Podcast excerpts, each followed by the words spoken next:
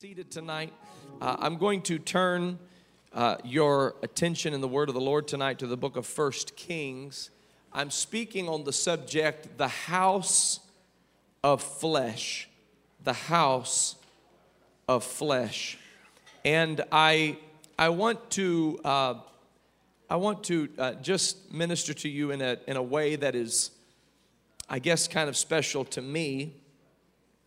Uh, because Tonight marks 25 years uh, from the day that I began to uh, preach full time. I, uh, I, amen. I, Twenty-five years old. My goodness, I was. Tw- I was. Pardon me. I was twenty-five. It's been twenty-five years. Y'all help me. Lord help me. Somebody help me. Uh, it's been 25 years. I was 25 when I came here to Cincinnati, but it's been 25 years since I preached my first revival. And, uh, and it started on a Sunday, August uh, 21st, 1994. And, um, and I'll never forget it. It was an amazing time. I, was, I couldn't preach, I didn't know how to preach. And uh, I, I wanted to preach. God had put His word in my spirit. And, uh, and I could identify with what Jeremiah said when he said, His word is in me like a fire shut up in my bones. Amen. I was 15 years old, and uh, Pastor Edwin Harper of Huntington, West Virginia, Life Cathedral, uh, asked me to come and preach a full fledged revival. There were about 600 people in attendance, and, um, and I had three sermons. And, uh, and as, the, as the time for the revival drew nearer, two of those sermons merged into one. I was down to two sermons. And I had, I had about nine services and two sermons.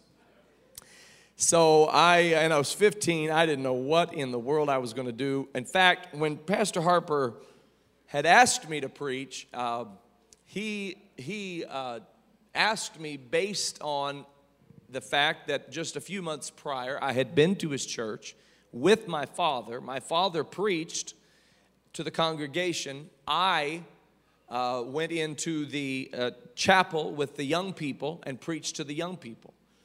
And by the miraculous hand of God, the Spirit of the Lord came on me while I was preaching. I had never had that happen in preaching before. I had had that happen in worship and I would, I would worship the Lord with, in the dance. I would worship the Lord with great uh, exuberance. And I felt the anointing of the Lord when I would worship. But when it came time to actually speak the word, I was so terrified.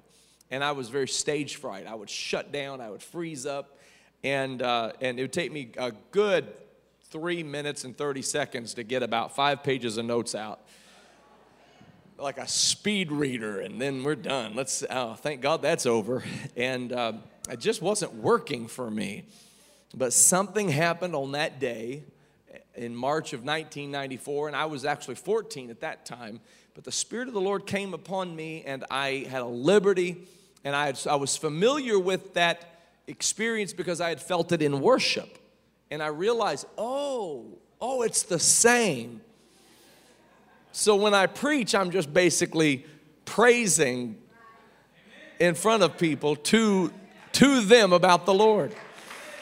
So I just translated that and it, and it, it began to work. So uh, Pastor Harper was told by his Sunday school superintendent, because I was preaching to the children, he said, You ought to have that boy come back and preach a revival. So he did. He asked me to come back and preach a, a, an eight day revival, Sunday to Sunday, every night but Monday night is an old time Pentecost revival. Amen. And, uh, and so it was really something. My dad, of course, my father, my mentor, my, my dad, he, he knew that uh, I really didn't have the experience that it took to, to handle that kind of a meeting. So he decided to give me an opportunity between the invitation and the actual revival. I preached to the young people in June of 94 and it was a really, really pitiful effort. And uh, I just, I just couldn't bring it out. I couldn't bring the thought together. It just kind of dribbled out, and and uh, and he actually called Pastor Harper and said, You might want to rethink this. He said, We said we all love Joel, but uh, we don't really want him to fall out on his face when uh, it's time to preach. So you might want to rethink. And Pastor Harper said, But, but Pastor Urshan, he said, The Lord told me the Lord told me to ask him to preach this revival. And my dad said, Well, I won't argue with God, but I will be praying for all parties involved. And so I got out to Huntington. Again, I had three sermons that seemed all good, but two of them merged. I'm down to two sermons. I have nine services, and I get up to preach, and folks, it was just i don't know how to describe it. It was it, what had happened in march happened again. The spirit of the lord came upon me and the lord anointed me to preach and we just never looked back from that point. and uh, god blessed that whole revival. 16 people uh, received the holy ghost. Five people were baptized in jesus name. Three people were dramatically healed one woman got out of a wheelchair after being in there for years. One man was healed of his deaf ears, his condition of deafness. Uh, one woman was healed of rheumatoid arthritis. It was a, it was a powerful experience. I, I, I just, it was all God. And, uh, but it was the beginning of something very special for me. And I've known from the beginning that, that anything that came my way uh, came as a blessing from the Lord and had nothing to do with me except that uh, I was an empty vessel, and I'm grateful to the Lord. What I want to share with you tonight is simply a message I preached that week, and, uh, and uh, it was called The House of Flesh. And uh, it's from 1 Kings chapter 16, verses 8 through 10. And it, it reads as follows In the 20 and sixth year of Asa, king of Judah, began Elah, the son of Baasha, to reign over Israel in Tirzah two years.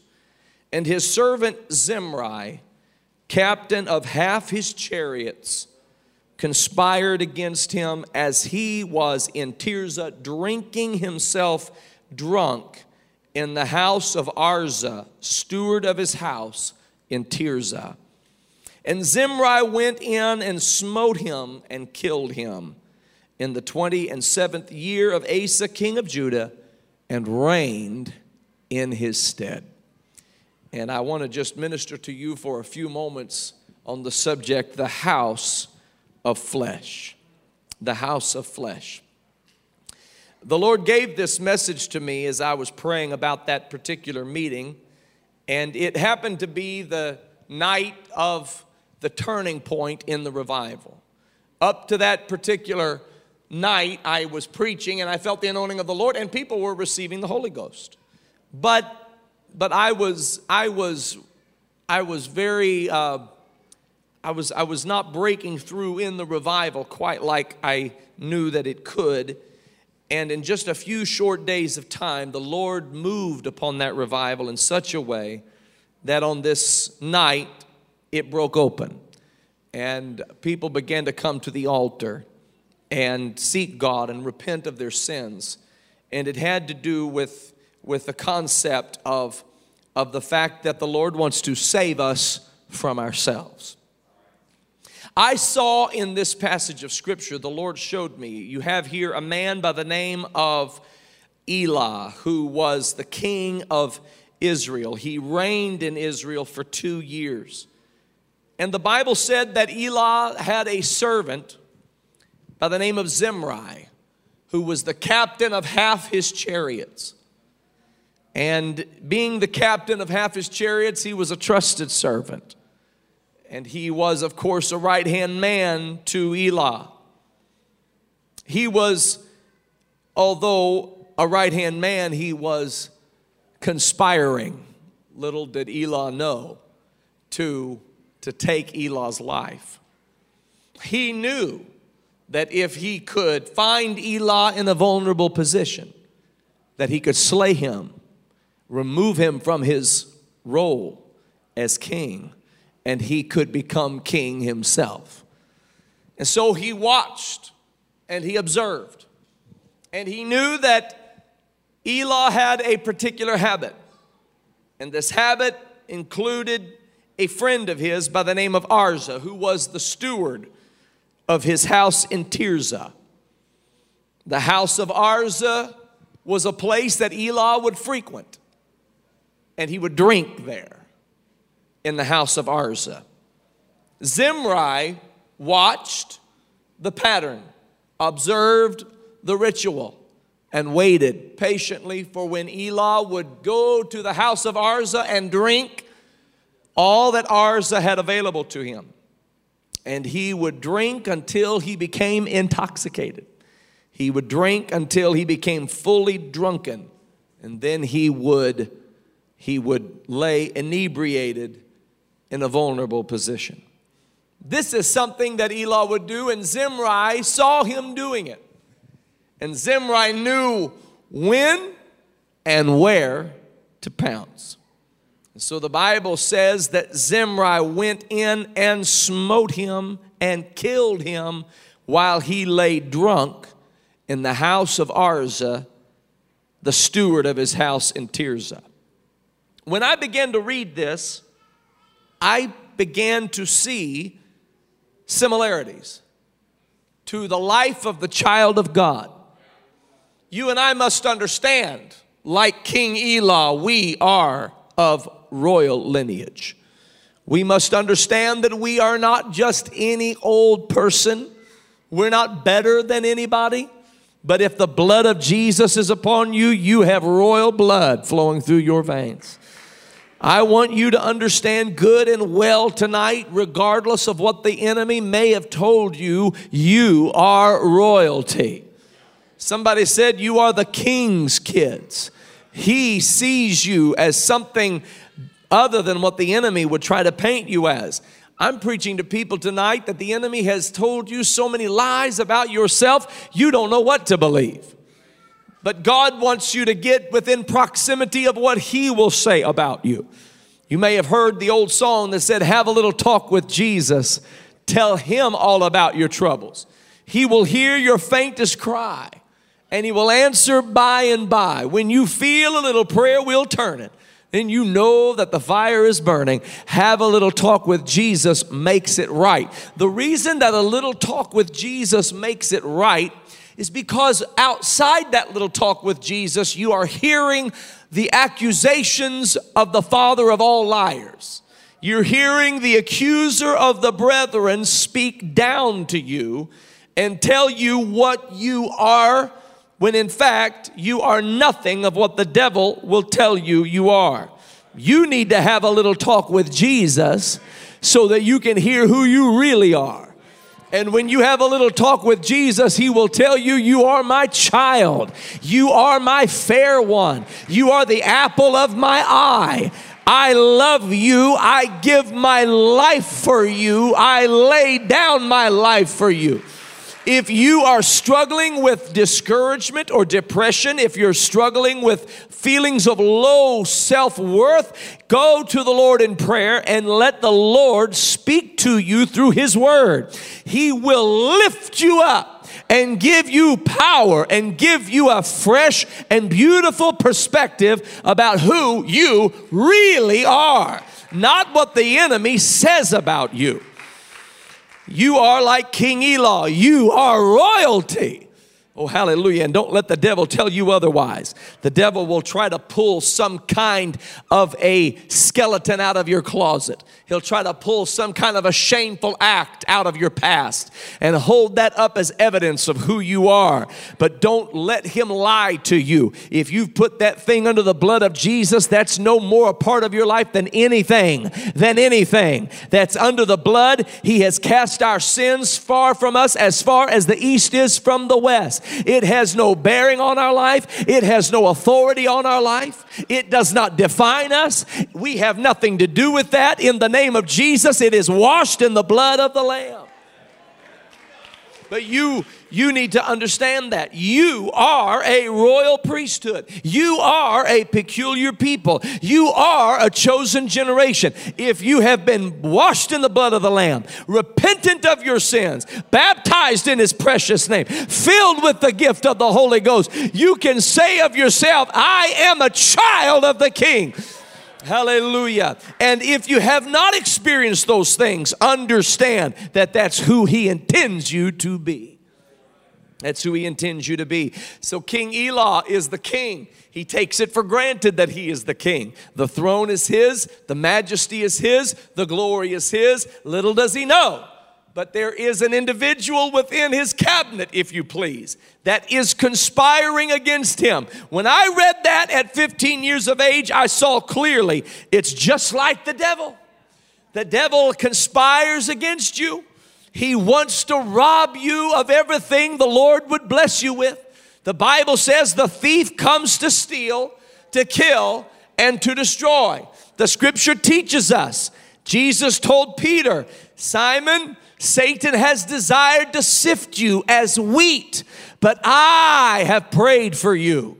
He desires to tear you down. Zimri was the conspirator against Elah. The devil is the conspirator against you.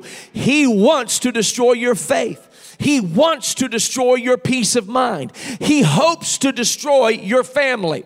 He would love to destroy your marriage. He would love nothing more than to tear down your ministry and your love for people and your trust. Hallelujah. And your ability to have hope. There's a conspirator in your life. Don't misunderstand. This isn't something to take for granted. You might be a king's kid, but there is a devil who is ever watchful of your habits, of your patterns, of your ritualistic practices, and he seeks to devour you. The Bible says that the Lord said to him one day, Satan, what are you doing? Here among the sons of God that stood before him in the book of Job. And Satan said, I'm going to and fro throughout the earth. I'm looking for somebody to conspire against. I'm looking for easy pickings, if you please. Somebody to tear down, somebody to wound, somebody to hurt, somebody to inflict evil upon. I want you to know the devil has not changed his modus operandi. He's still in the business of trying to wound people, he's still in the business of trying to tear down people's faith. I know that I'm preaching to somebody right now because you've had encounters with the enemy even this week where he's whispered defeatism in your ear, where he's whispered all manner of evil against you. He's a conspirator and he's watching your patterns. And these patterns that, that, that Elah had in his life, even though he was a king, he would try to be king one day, but then he would visit the house of Arza, his steward, the next day. And the house of Arza was a pitfall for him, it was a snare for him because the house of Arza had all the drinks that he could want. And Elah had a weakness for the drink. He would walk into Arza's house and he would drink till his belly was full. He would drink until he was drunk. He would drink until he was intoxicated. King one day, making sound decisions one day, offering wisdom one day rejoicing in the majesty of his kingship one day. But the next day, he would make that fateful journey down to the house of Arza and he would drink until he was drunk. Little did he know that the whole time he was making that trek down to Arza's house, there was a conspirator watching his every move by the name of Zimri, who had hoped to tear his life down. When I looked at this, I saw Elah as us, and I saw Zimri as Satan, and I saw the house of Arza as our flesh. I saw it as the house of flesh, the place where you go to intoxicate yourself, the place you go to indulge yourself. The Bible says that all that is in the world is the lust of the eyes, the lust of the flesh, and the pride of life. And so many times people go down to this house this house of flesh, this house of Arza, if you please, and they indulge themselves. And they think that because they're a king, that they've got nothing to worry about. They think that because they've got the Holy Ghost, they've got nothing to worry about. They think that because they can demonstrate and describe the oneness of God, they've got nothing to worry about. They think that because they can call themselves apostolic, they've got nothing to worry about. Well, you do have something to worry about because there's a conspirator standing on the sidelines who's watching your movements, who's memorizing your patterns, who's forming weapons against you, who's paying attention to where you go and what you say and what you watch and what you listen to and who you talk to and how you act and how you react and what your preferences are and what your tendencies are and what your inclinations are. He's watching your every move and he knows what your weaknesses are. Elah is oblivious to the whole thing. He has learned how to be king on the throne and to be a drunken wretch at the house of Arza. You can't be both. You're either a king or you're a drunken wretch. You're either a king's kid, you're either of royal priestly responsibilities, or you are a part of this world. It's time to get one foot in the church and the other foot out of the world into the church as well. Time to stop playing games. You think it's all right, it's not all right. There's a conspirator. There is an adversary. There is an adversary. And what ends up happening is people go down to the house of flesh and they intoxicate themselves on whatever fleshly indulgence you want to pick. And it leaves them vulnerable. It leaves them in a place of incapacity, unable to respond to the enemy's advances. And it can be anything. It can be getting drunk on a fence. It can be drinking yourself full of bitterness and resentment until you are intoxicated with bitterness and the enemy will pounce. It could be anything. It can be intoxication of some kind of, of lascivious sin, pornography, fornication, and you think it's all right because you see other people experiencing it and going down to that house, that house of flesh, and you go down to the house of flesh king on Sunday, shouting on Sunday, talking in tongues on Sunday, dancing on Sunday, but going down to the house of flesh because it's a part of your pattern, it's a part of your habit. But there's an enemy on the prowl, there's an enemy on the loose. He's watching your every move, he is jealous of your position. Can I remind somebody that the devil was once a praiser of God? Can I remind the church that Lucifer was. Every move he made was worship unto the Lord. He was the son of the morning.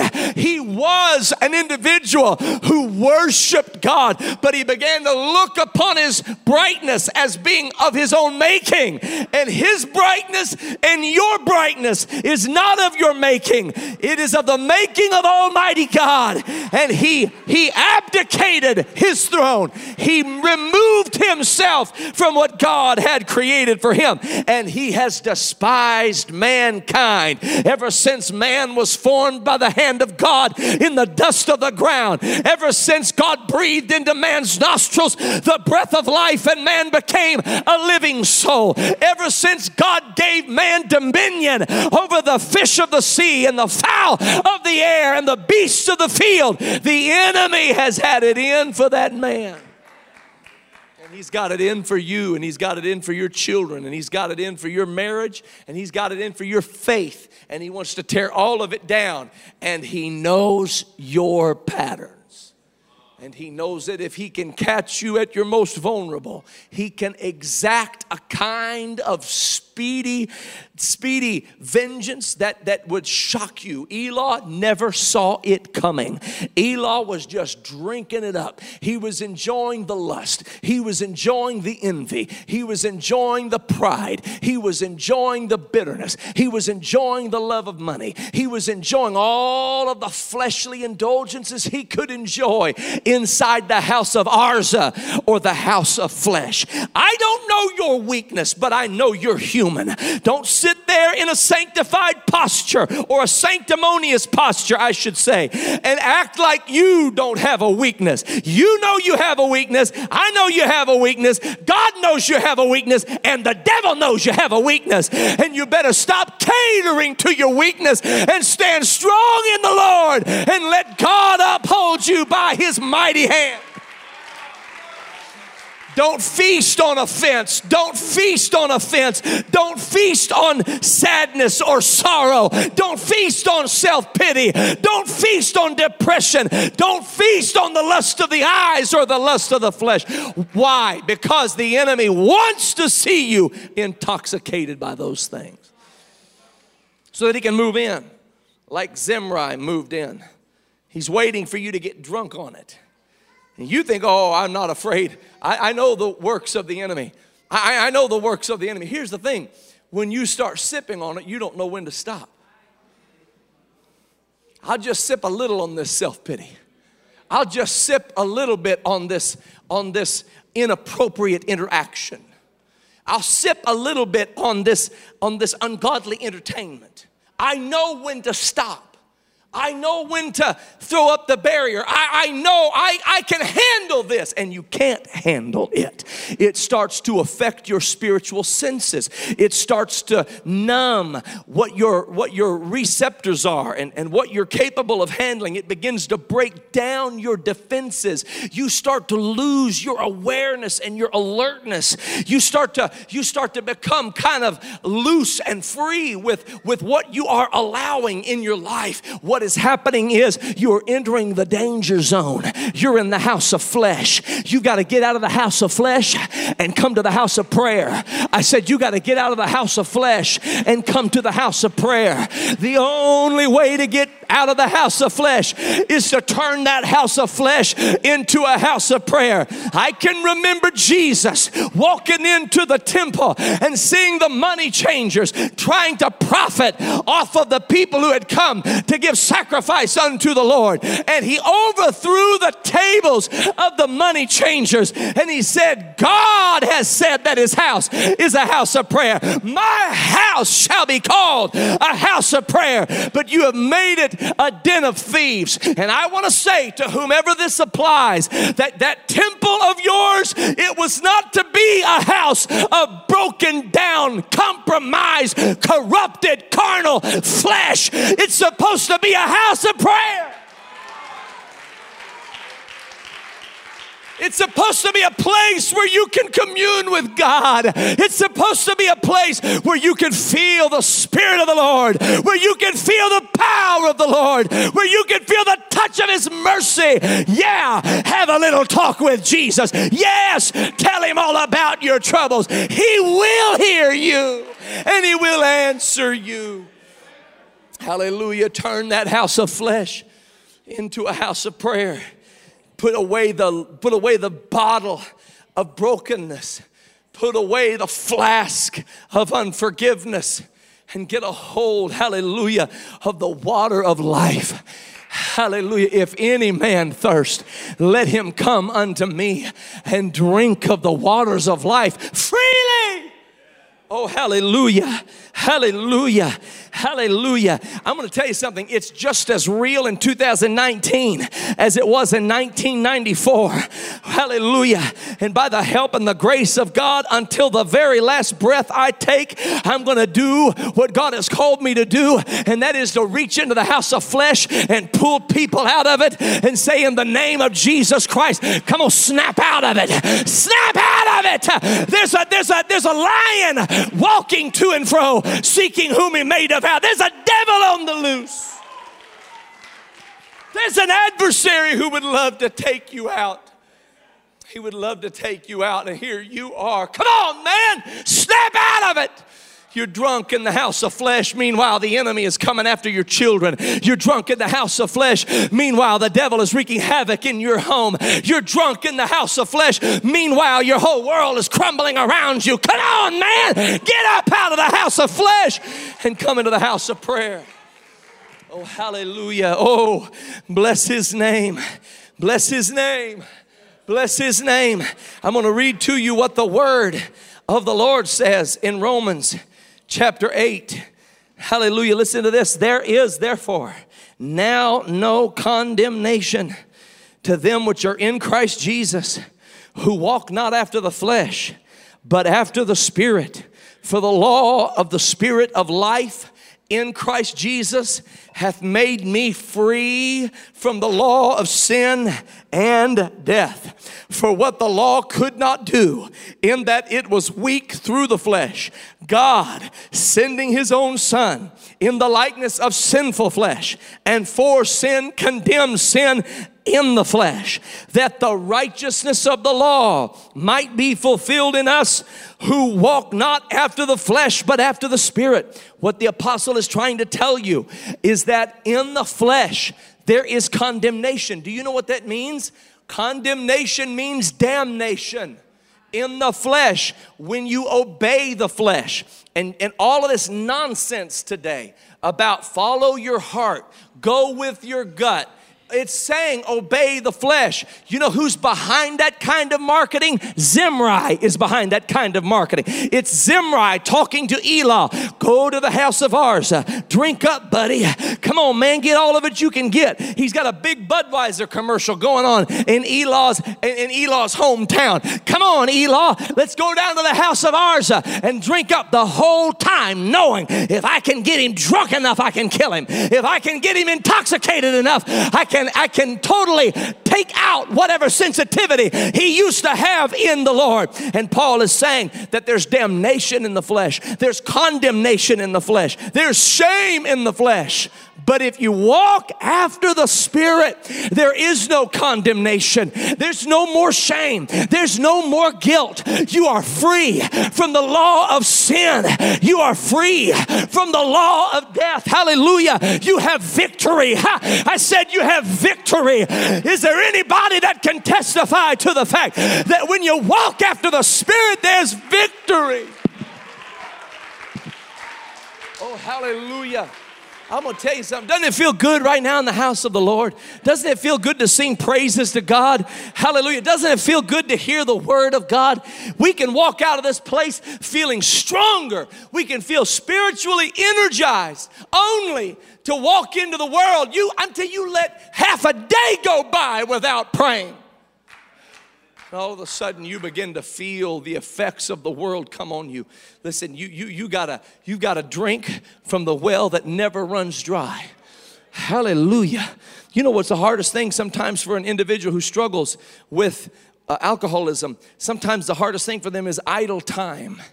Idle time because they used to fill that time with, with drinking the, the alcohol. And so then, when they're trying not to drink the alcohol, idle time so often gets the best of them. They don't know how to fill their time. Fill your time with the Word of God, fill your time with the worship of God. And, and I mean literal alcohol, and I mean spiritual uh, uh, uh intoxication. Whatever it is that your mind is used to go, whatever rabbit hole your mind is used to going down, whatever whatever, whatever pattern your mind has developed.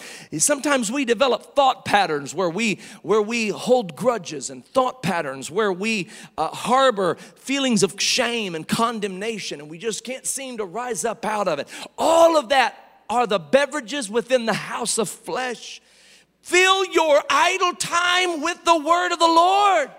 Fill your idle time with praises unto his name. Fill your idle time with speaking to yourselves in psalms and hymns and spiritual songs, making melody in your heart to the Lord. The enemy wants to drag you back down to the house of flesh, but you got to kick and scream and protest and, and put up a fight and say, I'm not going back down that road. There's a killer in that house, there's an adversary there waiting to smite me.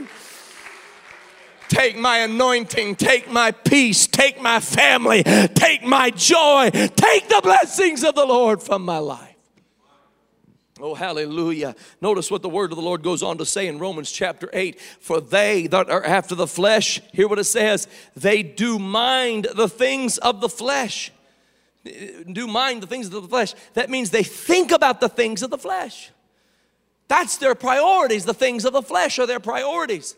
But not only does it mean mind the things of the flesh in terms of thinking about them, but it also means in the same respect of when your mother used to tell you to mind her.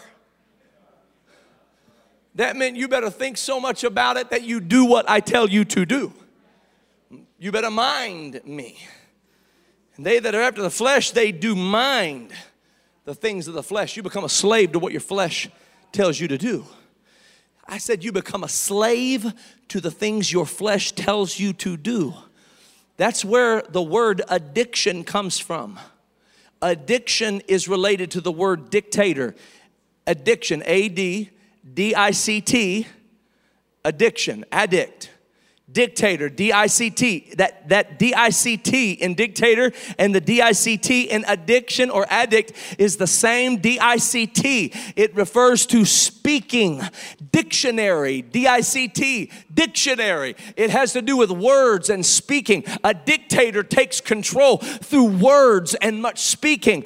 Addiction takes control because it's the accuser of the brethren telling you, you can't live without this. You've got to have this. It's time to go for it now. You got to get a fix. You have to have it now. You're minding the things of the flesh when you follow after the flesh. Oh, but listen to what it says. They that are after the Spirit, they mind the things of the Spirit.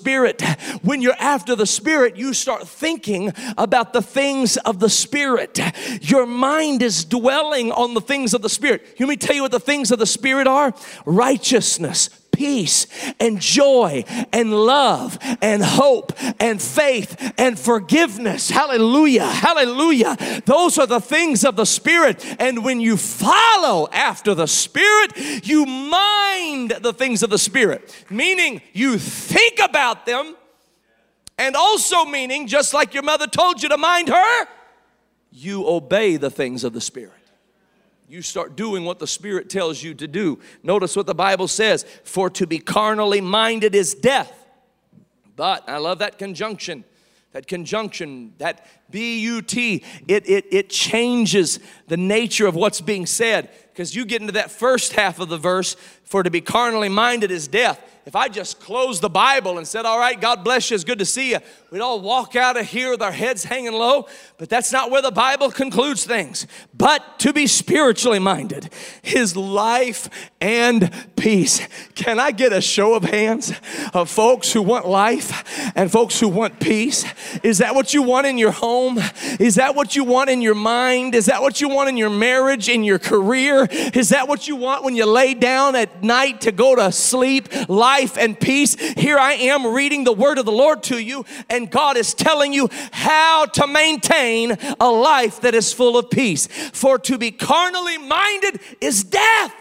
But to be spiritually minded is life and peace. What he's telling you is this to be carnally minded means you're to have a fateful altercation with Zimri, the conspirator, the adversary.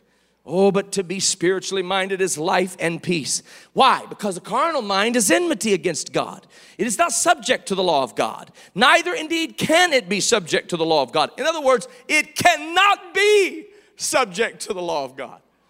It's, you can try as hard as you want. Your carnal mind, it is impossible for your carnal mind to be subject to God's law.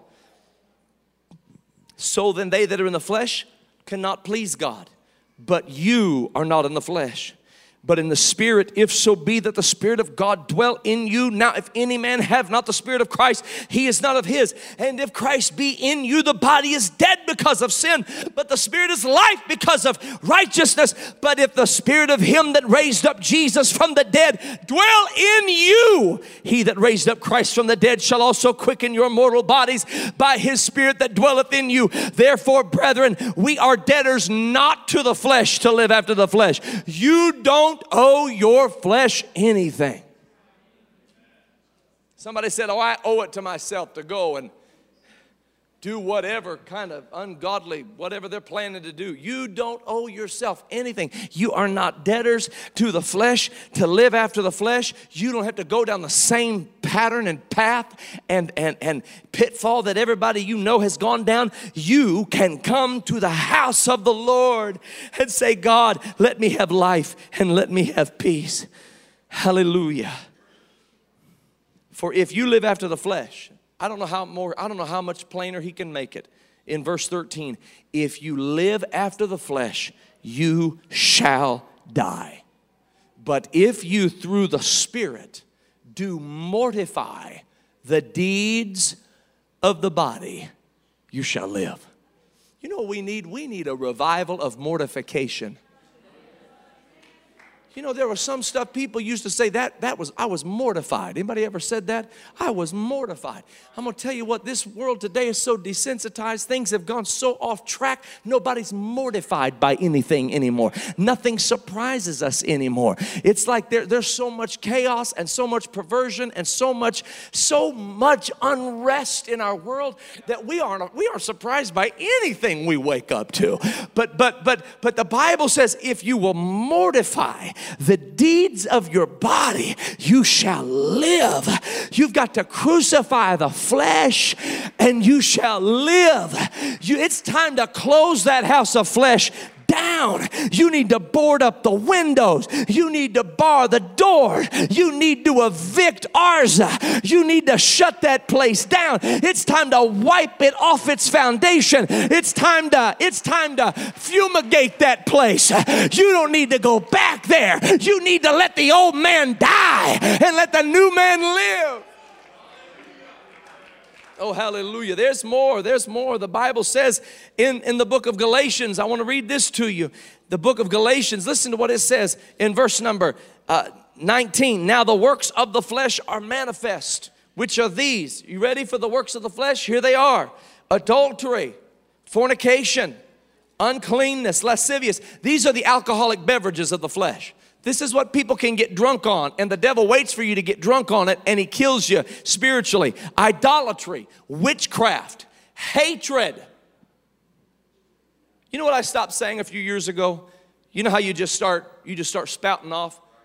I caught myself one day saying, I hate people who whatever you want to say following that and the Lord stopped me and said, "Stop saying you hate people who whatever."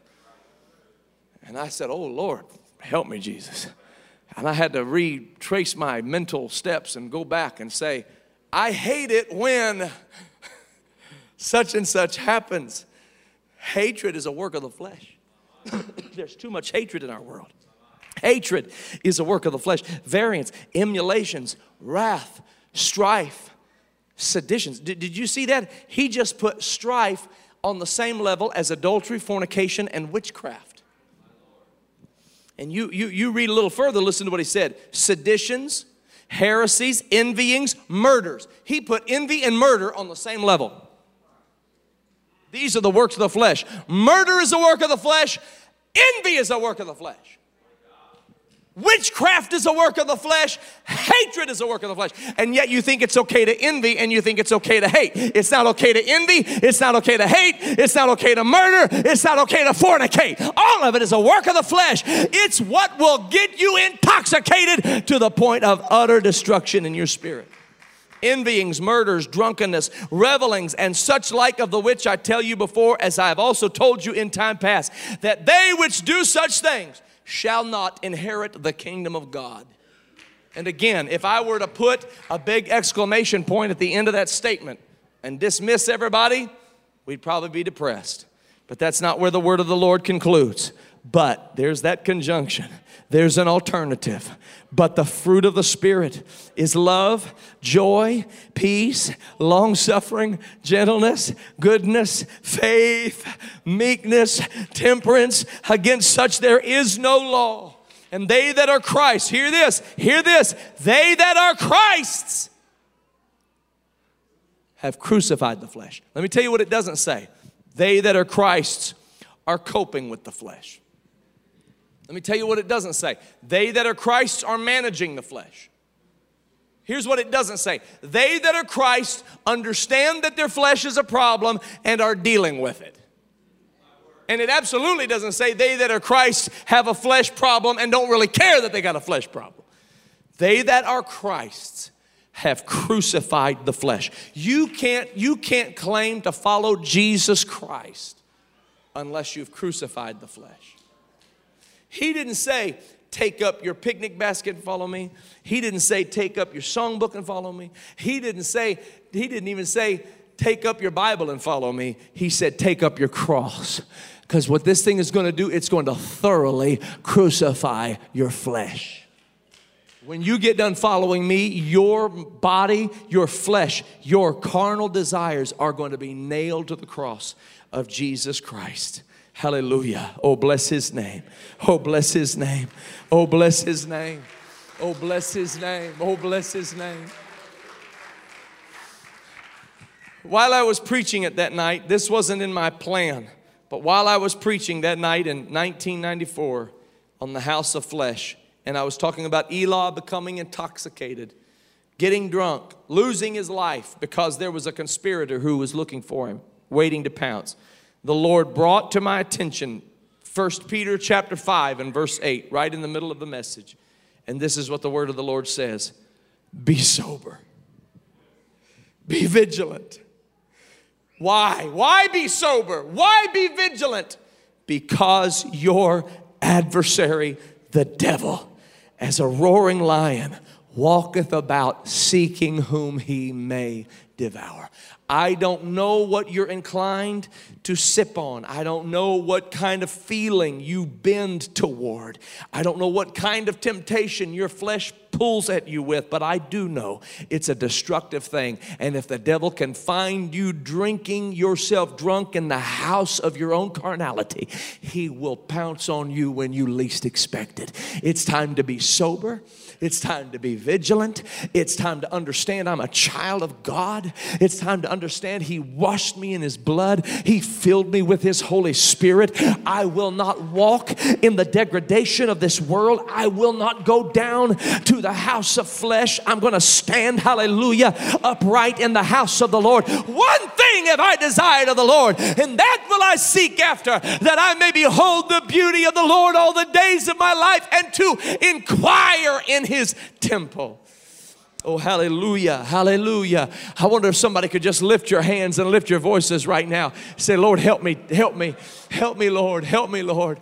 Help me, Lord. I don't know if I if I've interjected into somebody's circumstances to where you found yourself drinking in the house of flesh, but the Lord wants to raise you up out of those circumstances. Hallelujah. It's true. 25 years later, it's still true. It's still true that you're a child of God. It's still true that the Lord is on the throne. It's still true that God has a plan for your life. It's still true that there's an adversary trying to destroy you. It's still true that if you live after the flesh, you shall die. But if you through the Spirit do mortify the deeds of the body, you shall live. It's still true. Hallelujah. I wonder if there's somebody that could stand with me right now and just say, God, I want to live after the Spirit. I want to walk in the Spirit. I want to live in the Holy Ghost. I want to walk in the Holy Ghost. Come on, lift up your hands all across this building if you would. And lift up your voice unto the Lord. Come on, lift up your voice unto the Lord. Lift up your hands, lift up your voice. In Jesus' name. In Jesus' name. Hallelujah. Glory to God, glory to God, glory to God. Thank you, Jesus. Thank you, Jesus. Thank you, Jesus. I want to just say to you, I want to say to you, if you have made a habit at all at any point in your life of visiting the house of flesh, you ought to thank God with all your heart you're still alive. Because the devil had designs on you. And I could stand up here and go through stories and statistics of people who visited the house of flesh thinking it was okay to go there one last time and that was the last thing they ever did. People who thought I'll go ahead and I'll go ahead and, and snort this last line of cocaine and it was the last thing they ever did. People who said I'll go out partying this last night and it was the last time they ever did it. People who said I'm not I'm not really intoxicated. I, I can drive myself home and it was the last thing they ever did. People who people who maybe didn't drink themselves, but but but hadn't given their heart to God and were on their way home, and somebody who had been drinking crossed the median and It was the last night of their life. You, you know I'm telling the truth. You know I'm telling the truth. I wonder what kind of a revival we could have if those who have gone beyond the threshold of death could stand up here and preach. That's what the rich man who lifted up his eyes in hell spoke out and said, If somebody would come from the dead and tell my brothers what lies beyond the grave, this hell that waits for them, then surely they would believe. But, but, but, but Abraham said they have Moses and the prophets, and if they don't believe Moses and the prophets, then they won't believe someone who would rise from the dead. And that's exactly what did happen. They didn't believe Moses and the prophets, and they didn't believe the one who rose from the dead. Because Jesus did, in fact, rise from the dead. And he is the faithful witness. And you're not going to hear the words of those who have gone beyond the grave. You're not going to hear the testimony of those who lift their eyes in hell and torment. You're going to hear the faithful testimony of Jesus Christ and decide whether you believe it or not. I'm going to tell you, I don't want anything this world has to offer. I'm leaving the house of flesh. I'm leaving the house of flesh. I don't want anything to do with carnality. I don't want anything to do with temptation. Lord, I am yours. I am yours. I am yours. Now, you hear me tonight. If you're struggling, don't feel like you're alone. You're not alone. Every person in this building understands what it's like to struggle with the flesh. Every person in this building understands what it's like to struggle against temptation. There's not a one of you that's alone. If you know what it's like to struggle against temptation, lift up your hands and praise the Lord right now that He's delivered you. Come on, give Him praise that He's delivered you one more day, one more time. Hallelujah. One more day, one more time, one more night, one more day to be in His presence. Hallelujah, hallelujah, hallelujah, hallelujah, hallelujah. I'm going to tell you something. God could have taken his hand the favor off of you at any time. God could have removed his hand off of you at any time. But thanks be to God who have given us the victory through our Lord Jesus Christ. Oh, I feel like there's a real spirit of thanksgiving that's in this place tonight. I feel like there's a real spirit of gratitude that's in this place tonight. Come on, if that's you, hallelujah. If you've just got gratitude in your heart, feel free to come down to the front right now and give God all of the praise. If you want to turn from your wicked ways, feel free to come down. Hallelujah. And let the Lord have his way. Let the Lord have his way. Hallelujah, hallelujah, hallelujah, hallelujah. Come on, that's it. Let God move upon you right now. Woo, hallelujah. Come on, if you're struggling with flesh in your life, bring it to the altar. Bring it to Jesus and say, Lord, I lay it down. I lay it down. I lay it down. Lord, I lay it down. I lay it down. Come on, it doesn't matter what your struggle is. Your struggle can be with pride. Your struggle can be with love of money. Your struggle can be with unforgiveness. Your struggle can be with lust of the eyes. Your struggle can be with envy or adultery. Whatever your struggle is, bring it to Jesus. Run from the house of flesh. Make a mad dash to the house of prayer. Hallelujah. Hallelujah. Maybe your struggle is doubt. Maybe your struggle is unbelief. Maybe your struggle is that you simply are having a hard time putting your faith in God. Bring that struggle down here. Lay it before the Lord. Lay it before the Lord. Lay it before the Lord. Hallelujah. Hallelujah. Oh, hallelujah. Hallelujah. Hallelujah.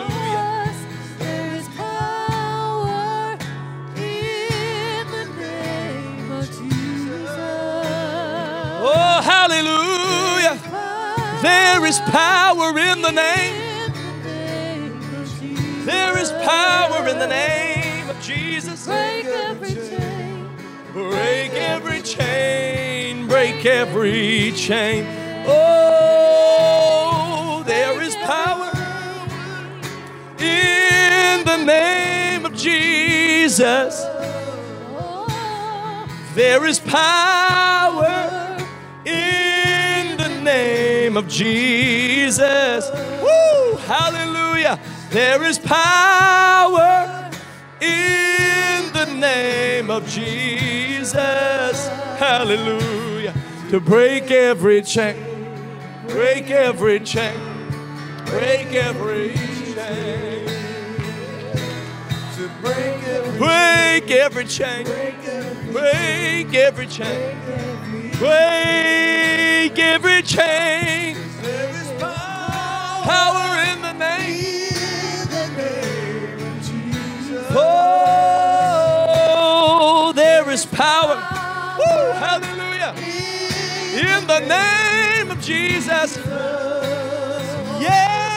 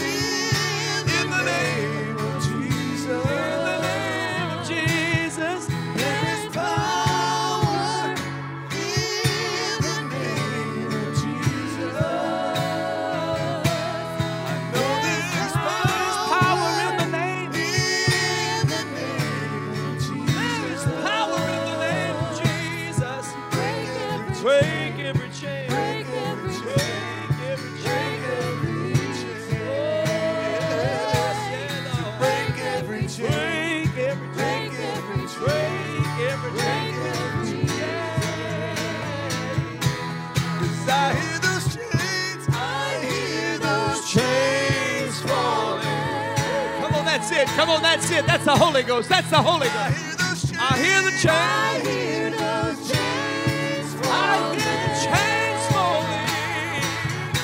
Yeah. I hear the chains. I hear the chains falling. Oh, come on, that's it. Praise Him for the victory. Praise Him for the victory. Praise Him for the victory.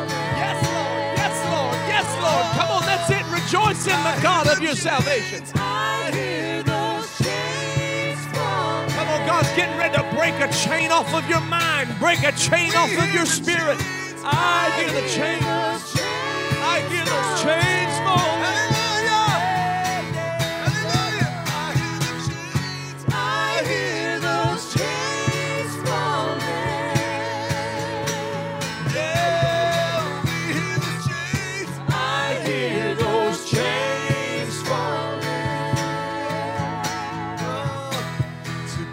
every chain. Break every chain. Break every chain. Break every chain. Break every chain. Break every chain. Break every chain. Break every chain. Break every chain. Break every chain. There's an